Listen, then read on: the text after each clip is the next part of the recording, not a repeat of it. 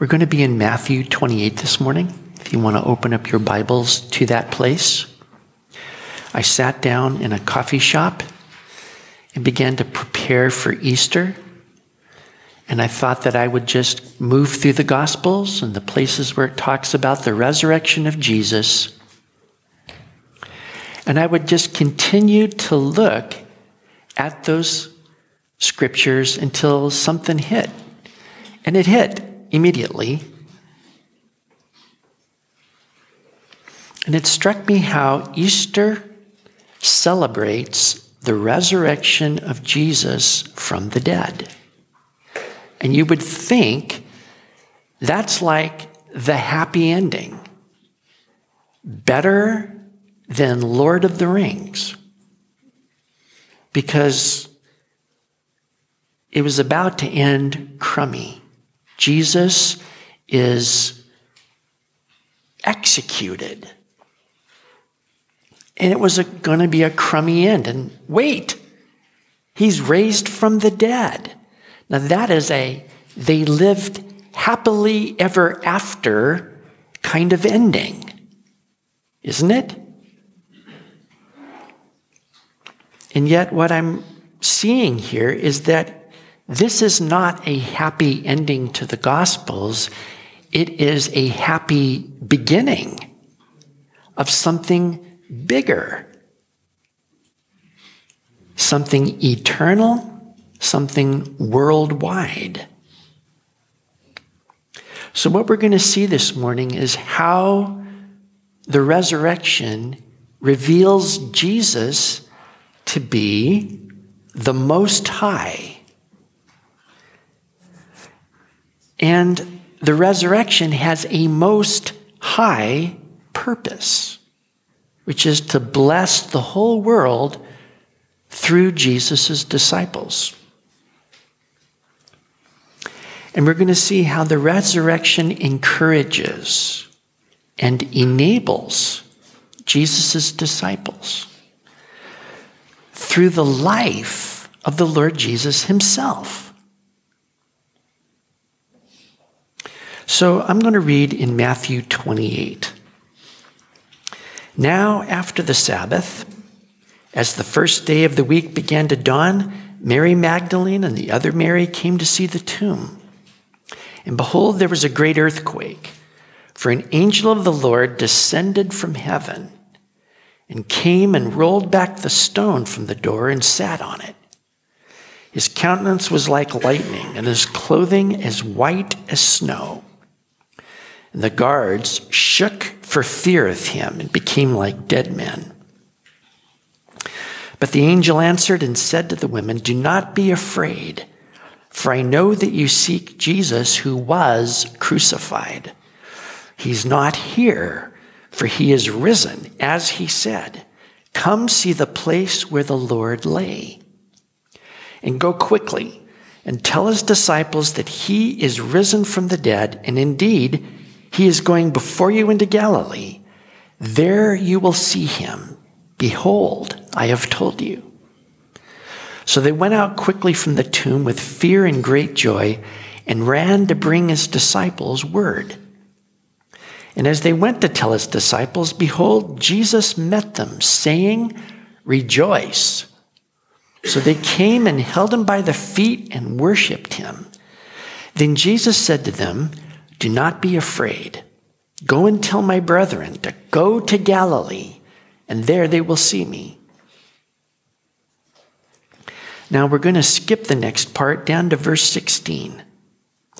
Then the eleven disciples went away into Galilee to the mountain which Jesus had appointed for them. When they saw him, they worshiped him, but some doubted. And Jesus came and spoke to them, saying, All authority has been given to me in heaven and on earth. Go therefore and make disciples of all the nations, baptizing them in the name of the Father and of the Son and of the Holy Spirit, teaching them to observe all things that I have commanded you. And lo, I am with you always even to the end of the age. Amen.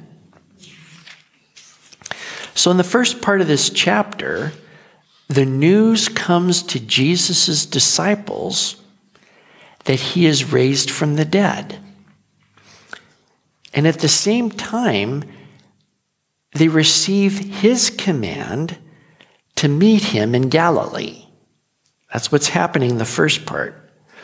And you remember that Jesus' disciples are not in a good state emotionally.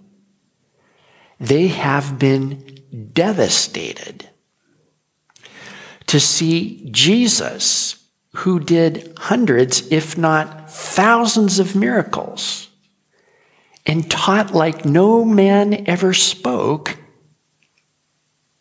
and he's been killed? That just did their heads in.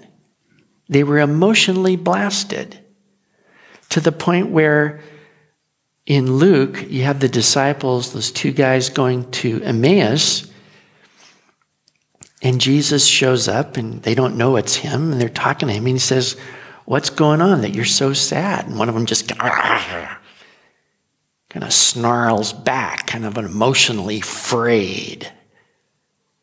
Because he's blasted. He says, We thought he was going to redeem Israel, and now it's been the third day since this happened. Are you the only guy in Jerusalem that doesn't know what's going on? So the disciples are not in a good state. And you know, these women here are not there to greet the risen Savior, they're there to anoint the body for burial. Death is the end of hope. Except everything here works against everything that we know. there's this angel that descends from heaven, rolls away the stone covering the tomb, and he sits on it. But you know, it's not to let Jesus out, he's already gone, though the stone was still there. And he tells the women, Don't be afraid. I know you're looking for the one who was crucified. He's not here. And he gives them a command from Jesus. He says, um, Tell his disciples that he's risen from the dead. And then he's going before you into Galilee. They're supposed to meet him on a mountain in Galilee. And then as they're going, they actually run into Jesus. Now, again, I don't know how to imagine this, but can you imagine going from emotionally devastated to what is the opposite? Mind's blown. They're grabbing Jesus' feet, and he's not beat up anymore.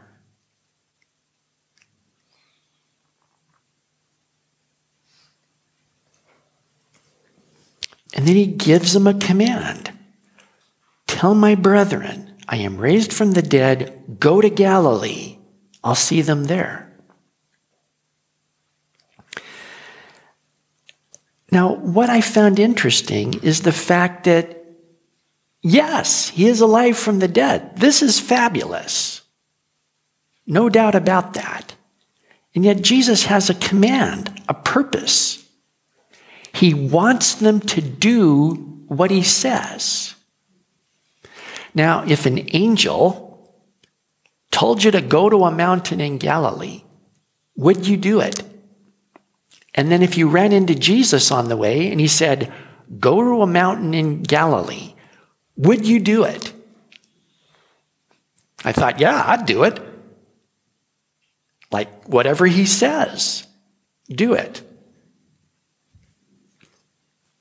So that stuck in my mind is really important.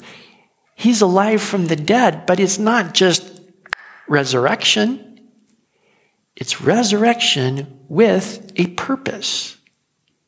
But it only gets greater from there.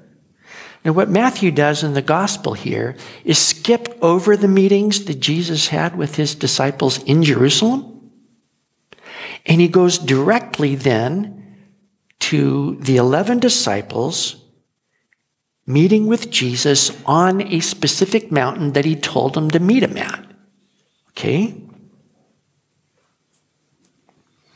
And then Jesus speaks to them, and this is what is known as the Great Commission, where he commands them. He has a purpose for them. So again, it's not the resurrection and the end of the movie. It's resurrection and a purpose. And he tells them three things. Now, the first thing that he tells them is there in verse 18 all authority has been given to me in heaven and on earth. The resurrection of Jesus from the dead establishes him as the Most High. That's what the resurrection means. All authority, all authority. What is authority for? Authority is that you can tell somebody else what to do, and they do it. And they don't go, eh, don't feel like it. I don't want to play ball. I got something else to do. I'll do that when I have more time, if at all. No. All authority. Now, this is something Jesus was challenged with before his crucifixion. He would have some authority or religious leader come to him and say, what authority do you have to do these things? And that would be a continual thing. Who do you think you are? What are you doing? Who told you to do this? And the answer is God the Father gave Jesus the authority to do these things. He says, I'm not doing this of myself. I am doing everything that the Father shows me. Now, sometimes people could handle it, and other times they're just playing games with him. And he wouldn't play games. So when they challenge him one time and say, By what authority do you do these things? You just dumped over all the money changing tables and you just let all the animals loose in the temple. And you just drove everybody out. By what authority do you do these things? He says, Fine. I'll ask you a question. Was the baptism of John from heaven or from men? And then I'll tell you. And they go, Well, we don't know. Because if we say no, the people are going to kill us. And if we say yes, he's going to say, Why did you not believe him? So we're going to just evade that and say, I don't know. He says, Fine. I'm not going to tell you either. So he didn't play games with people, but this is the poke. Who gave you this authority? Answer God if you want to receive it or not. But you know, this is a step further.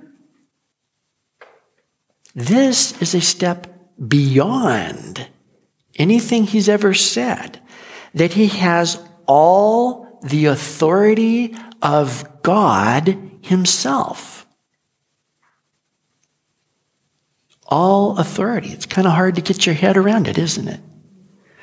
Now, this is actually shown to us in the scriptures, and it's in Daniel chapter 7. This is what it says in verse 13 I was watching in the night visions, and behold, one like the Son of Man coming with the clouds of heaven. He came to the Ancient of Days, and they brought him near before him. Then to him was given dominion and glory and a kingdom that all peoples, nations, and languages should serve him. His dominion is an everlasting dominion which shall not pass away, and his kingdom the one which shall not be destroyed. So imagine this heavenly scene, and the clouds of heaven are with this person, the Son of Man, as he is presented before the Ancient of Days, the Father. And to this Son of Man is given glory, dominion, authority, a kingdom which will not pass away. This is the glorification of Jesus. The Son of Man is an interesting term. That was Jesus' favorite name for himself. He would also call himself the Son of God, um, the Messiah, all kind of things, but most often it was the Son of Man. Son of Man. Now, do you know that this spot in Daniel is the only place that the word or the phrase Son of Man is applied to the Messiah? Nowhere else.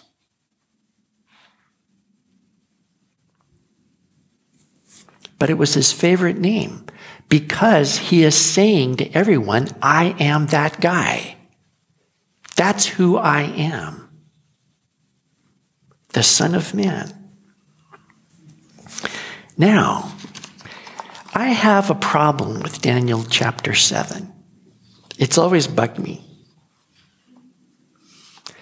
And that is, after you see the Son of Man receive the glory, the kingdom, the dominion, you never see the Son of Man again in Daniel chapter 7. This has always bugged me. It's like, what? the Son of Man. He is the most important one. He is the Son of Man. This is who Jesus is. What happened to him? Now, in Ezekiel, God uses the phrase Son of Man all over the place. He's always calling Ezekiel Son of Man. Listen to me. Son of Man. Tell the people. Son of Man. But Ezekiel is not the Son of Man. Does everybody get that? Out of the entire Bible, Daniel 7 is the only place the Messiah is called the Son of Man one time. It bugs me. Where did he go? Now, I'll tell you something. The rest of the chapter you see the saints of the Most High shall receive the kingdom and possess the kingdom forever. Okay, it's that eternal kingdom, and his saints are going to receive it. That's the kingdom. Now, who's the Most High?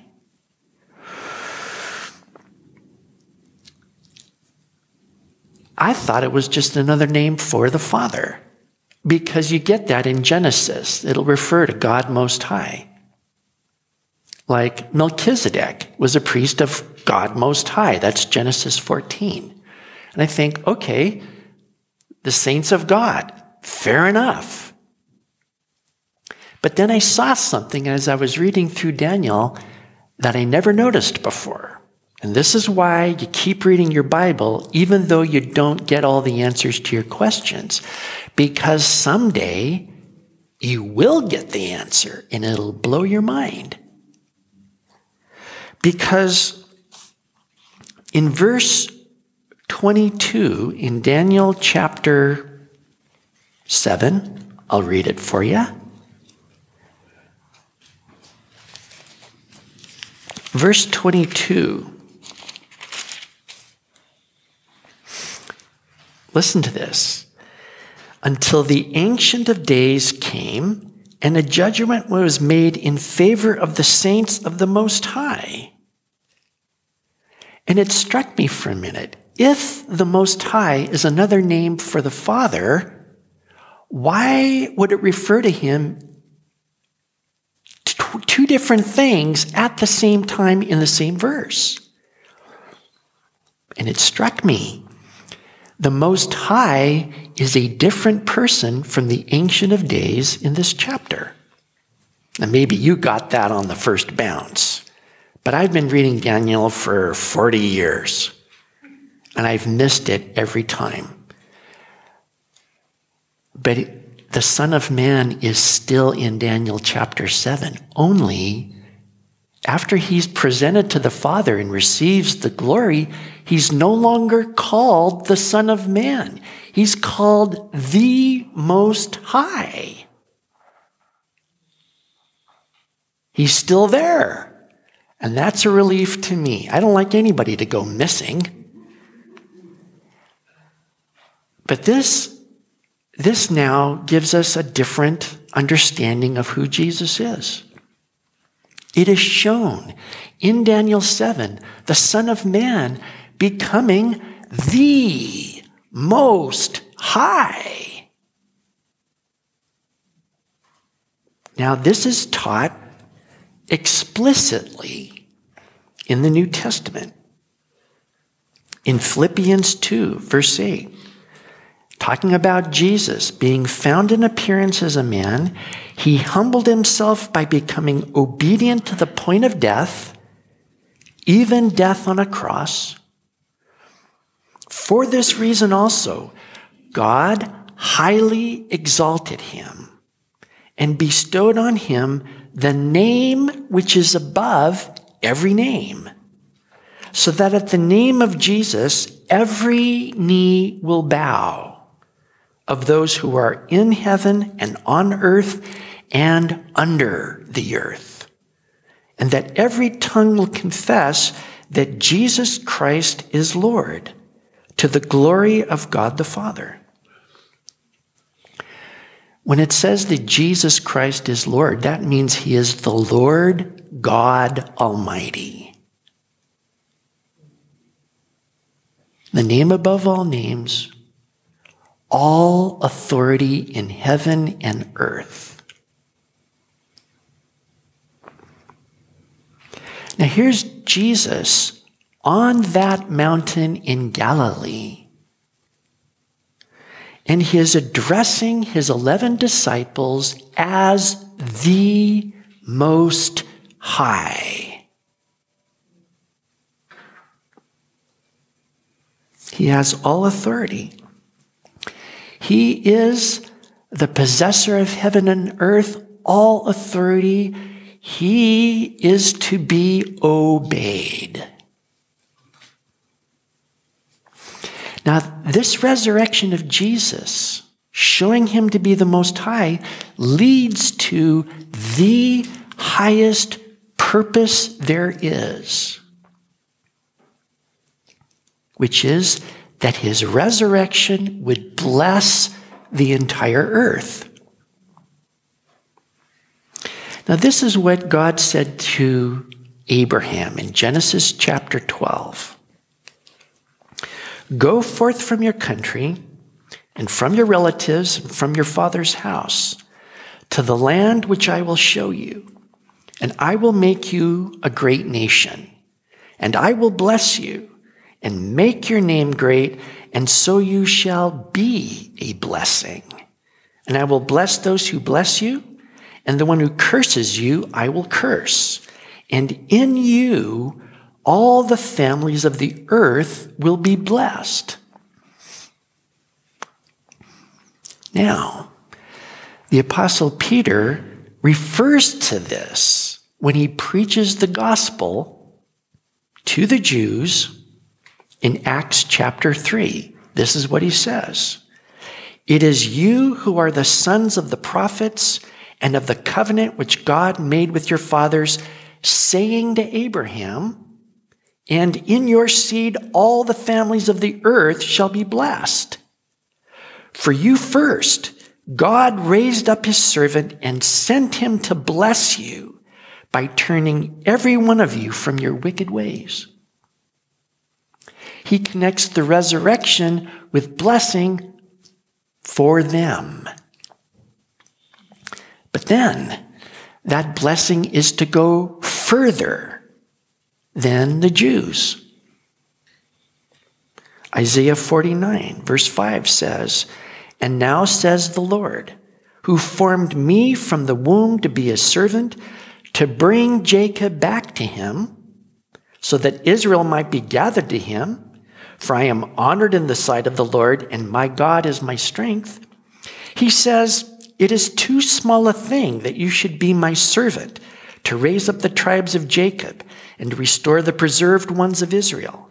I will also make you a light of the nations, so that my salvation may reach to the end of the earth.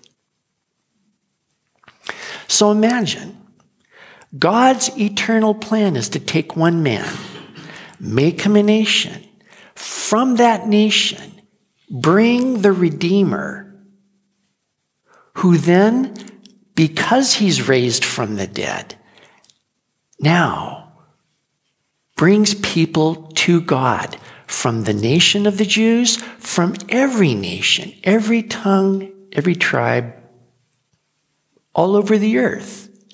It's a blessing for the entire earth. That's what Jesus is talking about right now. And you bless the world when you make disciples for Jesus of all the nations. That's how God's going to bless the world. Okay? What's a disciple? Well, he says here it's someone who is baptized in the name of the Father and of the Son and of the Holy Spirit. We understand the ceremony of baptism. You get into a swimming suit and a t shirt, and you fill up your cement pond here with water. It takes a day and a half. And then you get in there, and they put you in the water, and then they bring you up. And what that signifies is that person being baptized identifies with Jesus, declares himself to be one with Jesus in his death and burial. When Jesus died, I died. And then that person identifies with Jesus in his resurrection. When he rose from the dead, I rose from the dead to newness of life. I am not living the same life I am living when I went into the water. Now, all of that is symbolism. But behind that symbolism is the reality. It's not just a sprinkling of water and day by day, in every way, I am getting better and better. This is an actual exchange, my life for his life. And it is so that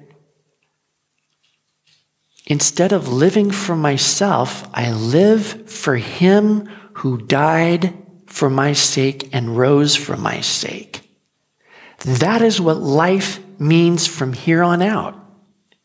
That's what it means to be baptized in the name of the Father and the Son and the Holy Spirit.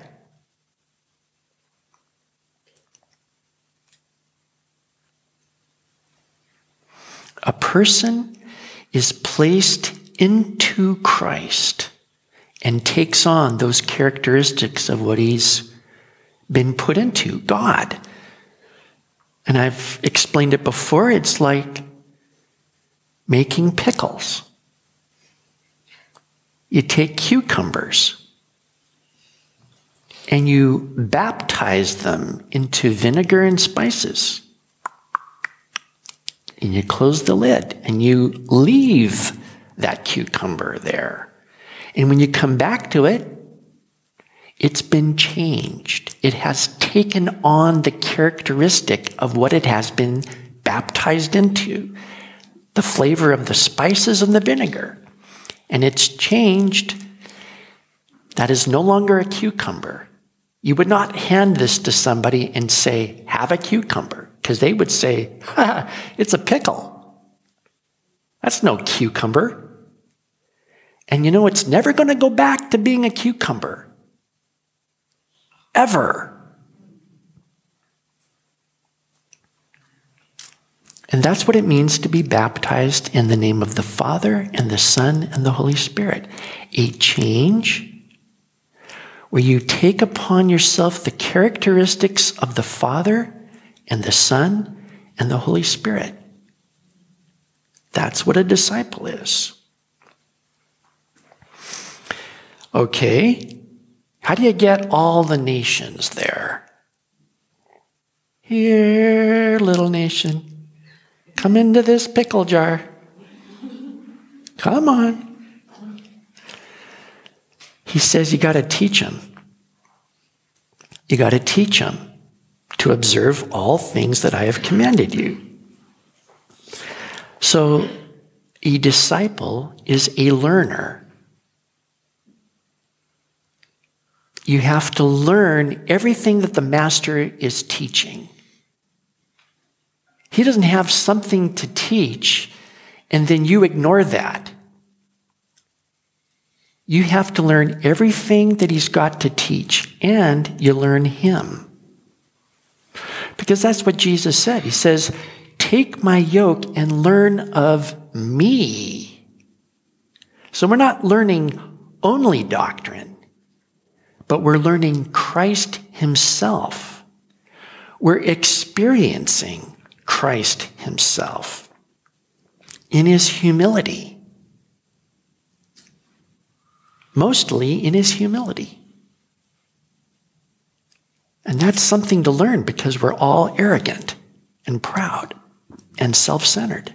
And here we are learning what it means to deny ourselves and pick up our cross and follow him. This is not something you get out of a book.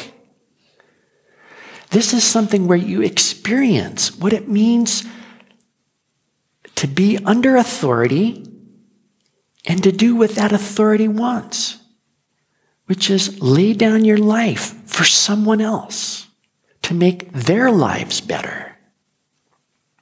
That's learning Christ. And you find that he spoke the truth when he said it is more blessed to give than to receive. See, the world thinks, nah, I want everything. And when I have everything to me, I will be happy. Jesus says, nah, that's kid stuff. The blessing is in giving and making someone's life better and loving them and you will enter into my blessedness when you live like me. So, teaching. A disciple is a learner. Now, did you know that evangelism is teaching? Don't think about throwing yourself next to an electric fence to kill yourself. That's evangelism. I have to die. Evangelism is teaching. And you have to start with people where they're at and find out what they don't know. And then start there. So you got Ophelia talking to her nephew on the phone, and she's teaching him. He's getting there. You got Aaron talking to his friend teaching him to the point where the guy says, Well, look, we need to sit down and study the Bible and get this straight. Aaron says, Fine with me, man. Let's keep going. Teaching. See, that's evangelism. And then after someone understands who Jesus is, who they are, sinners, and how important it is to receive Jesus, then they start learning and learning. And you got to teach them after that. until they turn around and start teaching somebody else. You see, that's what a disciple does. So, you got to be established in Christ, you got to learn Christ, and then you got to teach somebody else. That's what a disciple does. And see, this is the highest purpose there is. There isn't anything more important going on. Can you imagine? This is a blessing to know God and to make him known so that people can receive eternal life. What's more important? All right. Now, is anybody overwhelmed at this point? Because you said, okay, what's his face just told me I got to evangelize the world. Is that like before noon or what? Do you get, you get kind of tense feeling about this? It's kind of like, ah, I don't think I want to do this. I want to get back to my business. I want to get back to my guitar. I want to get back to Netflix. I want to get back to where are those Doritos? I want, I don't want to make disciples. See, I get a little tense that way. I get a little burdened, I get a little freaked out. What do you mean, be a missionary?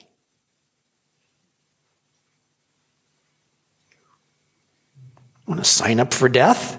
Death camp? Okay. What happens? You die. I don't think I want to do that. Why would you do this? And this is the amazing part, it seems to me. The really thrilling part. Look what Jesus says Lo, I am with you always, even to the end of the age.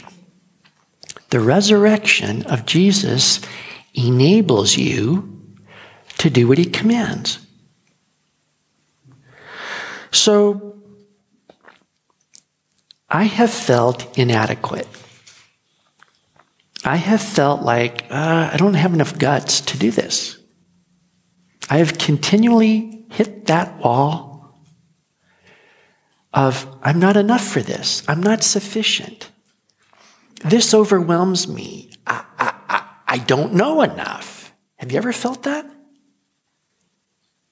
And you think, I don't bring enough to the table. Why don't you get somebody who knows more, who's more experienced? I'm sure he's out there somewhere.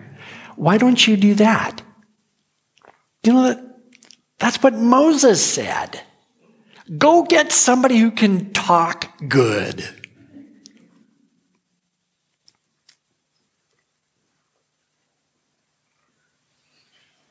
Nobody's perfect. You think, man, I have to represent God. I make mistakes. Just like Pinda when she was thinking, I don't want to show that I don't know how to do the tray thing here. I don't want to be vulnerable in front of people. But do you know that Jesus faced every difficulty and obstacle you can possibly face? and he overcame them. Every single one of them. So, you know, people criticized him and said, well, he's doing his miracles by the devil. How would you feel about that? I just healed somebody and somebody says, well, that's the devil, it's a trick. How would you feel about that? They opposed him, they hated him, they misunderstood him. He'd go to dinner at somebody's house and he wouldn't, you know, wash his feet or anoint his head with oil, just a common courtesy.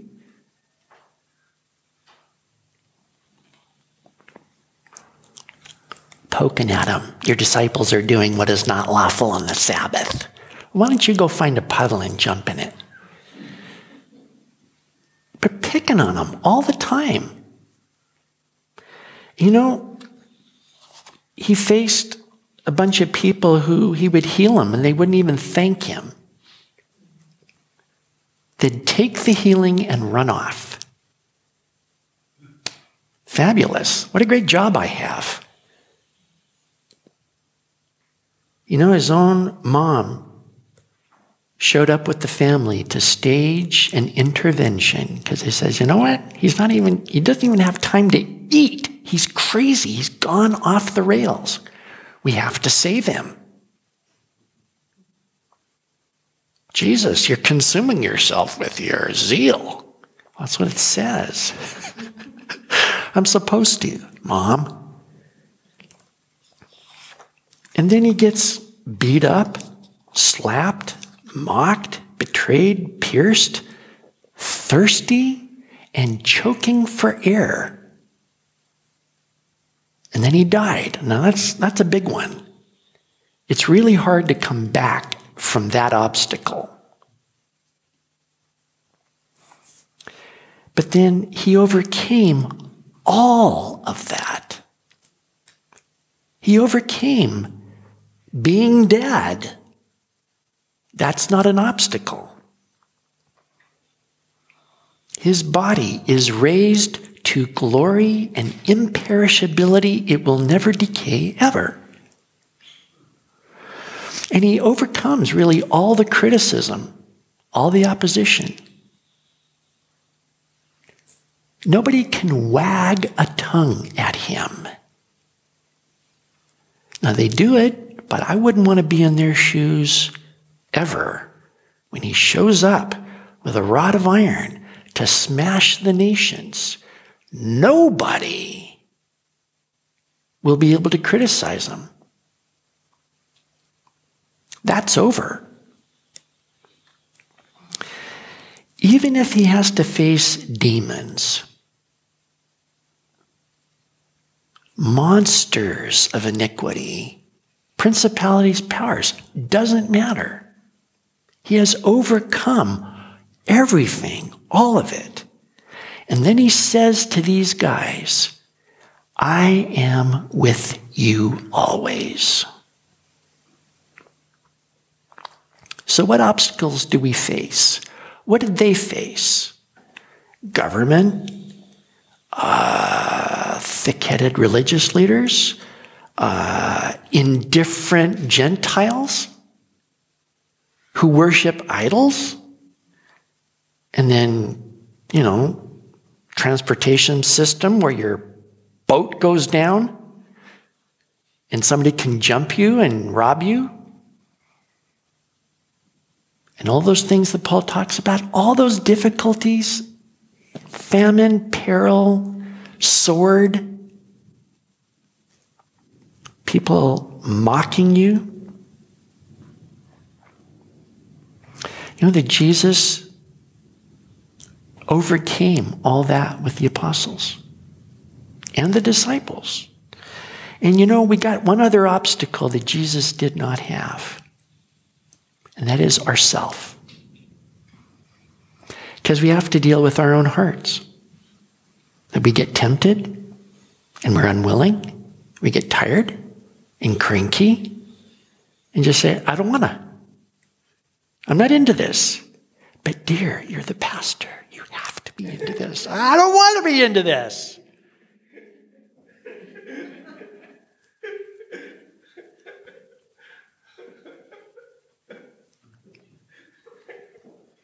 What, did I just tell somebody a secret? I tell God, hey, I'm done. Can I go home now? Crickets. No answer. Nah, keep on doing it. Doing a great job. I don't even get that. Do you know that the apostles got discouraged? Paul,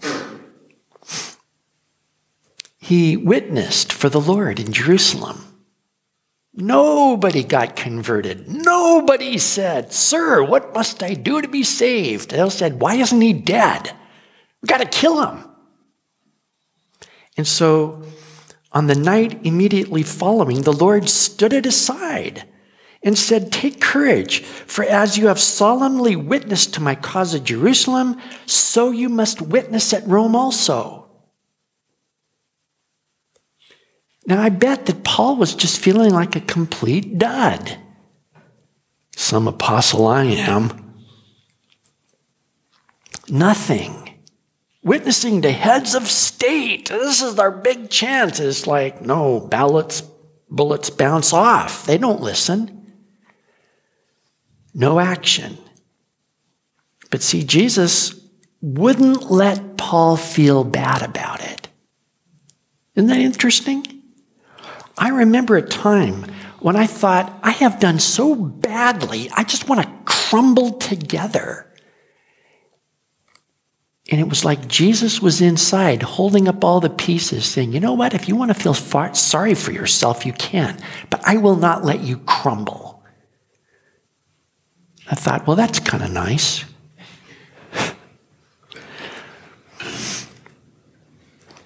and see, Jesus is going to overcome for you in the same way that he did for the Apostle Paul because of the power of his resurrection. You know, for myself, I'm a pessimist.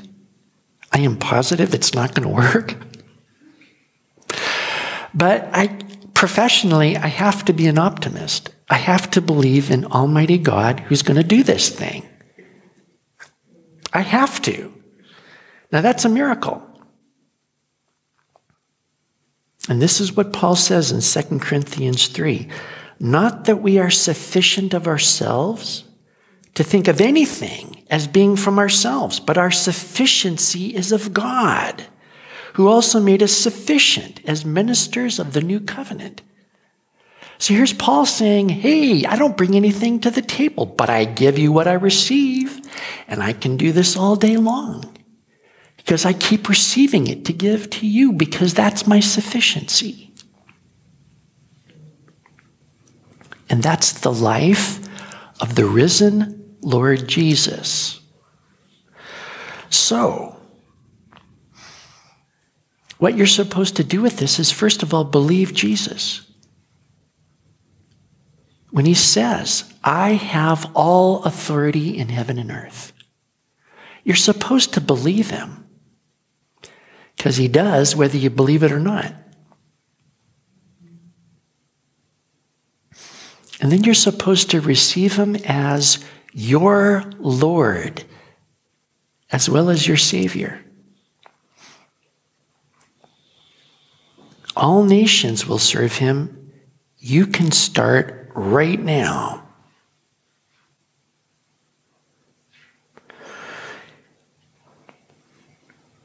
And you obey him right now because he's commanding you with all authority.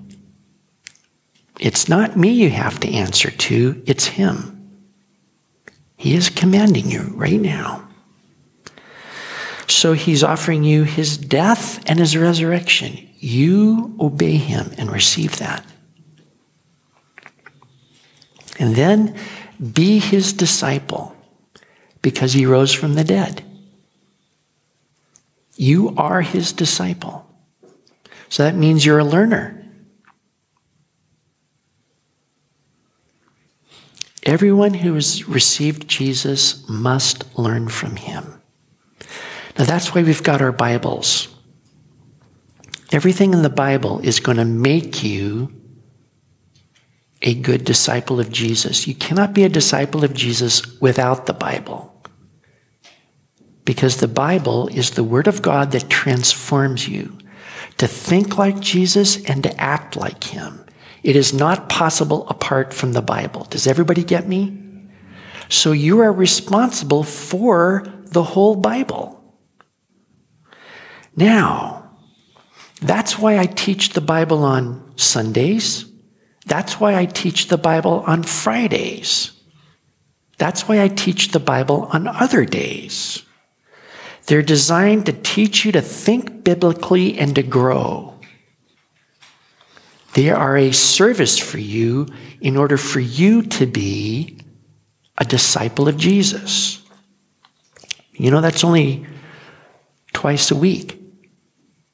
And you need you need 7 days of walking with Jesus on your own. You develop your life with Jesus.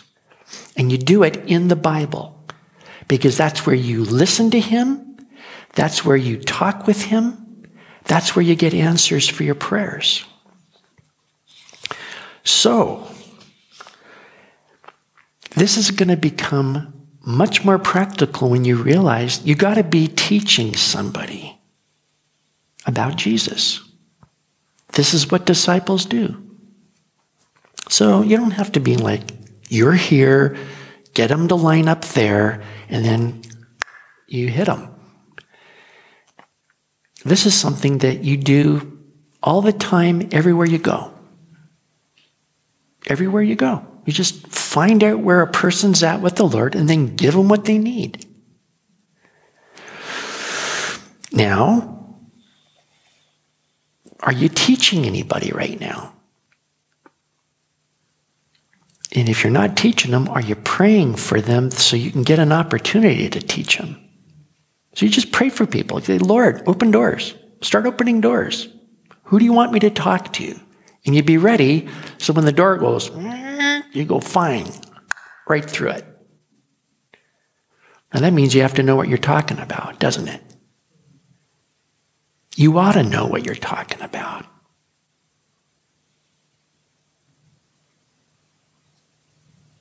And that's why Bible studies make a lot more sense if you realize I got to start teaching somebody and I don't know.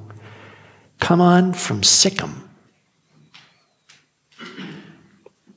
And you know, if Friday night is a bad night for you, and if Sunday morning is a bad time for you, why? What do you have that preempts learning about Jesus? What do you have on that's more important? Now, if, you, if, if that time really does stink for you, you come and talk to me. Because I've taught some of the smallest crowds in the world. And I've gone to people's houses and taught them. I'll teach you. And I'm absolutely dead serious about this. My job is to get you so that you know what you're talking about so you can teach somebody else about Jesus. And I'm happy to do that. But I hope most of all, this Easter, this week, you let Jesus encourage you all of those objections you have to talking to that person or reading that or whatever, they're not very good objections. Even the fact that you're not into it, it's not a good objection. Because Jesus has more heart than you, He has more desire than you. He's raised from the dead, and He's not really having an emotional crisis like you are. And so you say, okay, if you want to encourage me, why don't you do that?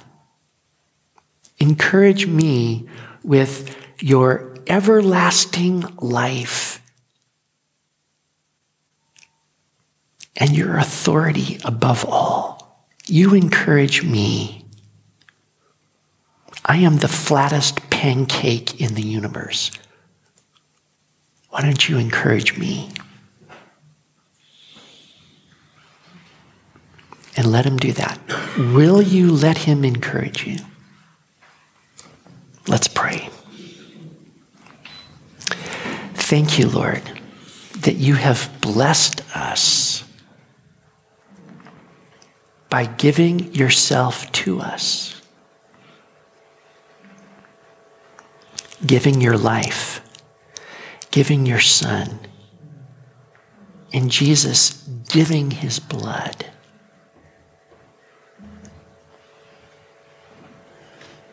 And it is more blessed to give than receive. And today we want to give ourselves to you because you are the Most High. And it is right.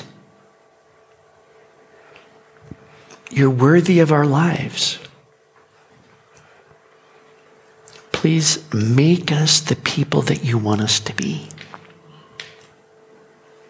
and work in us to touch others, that they might know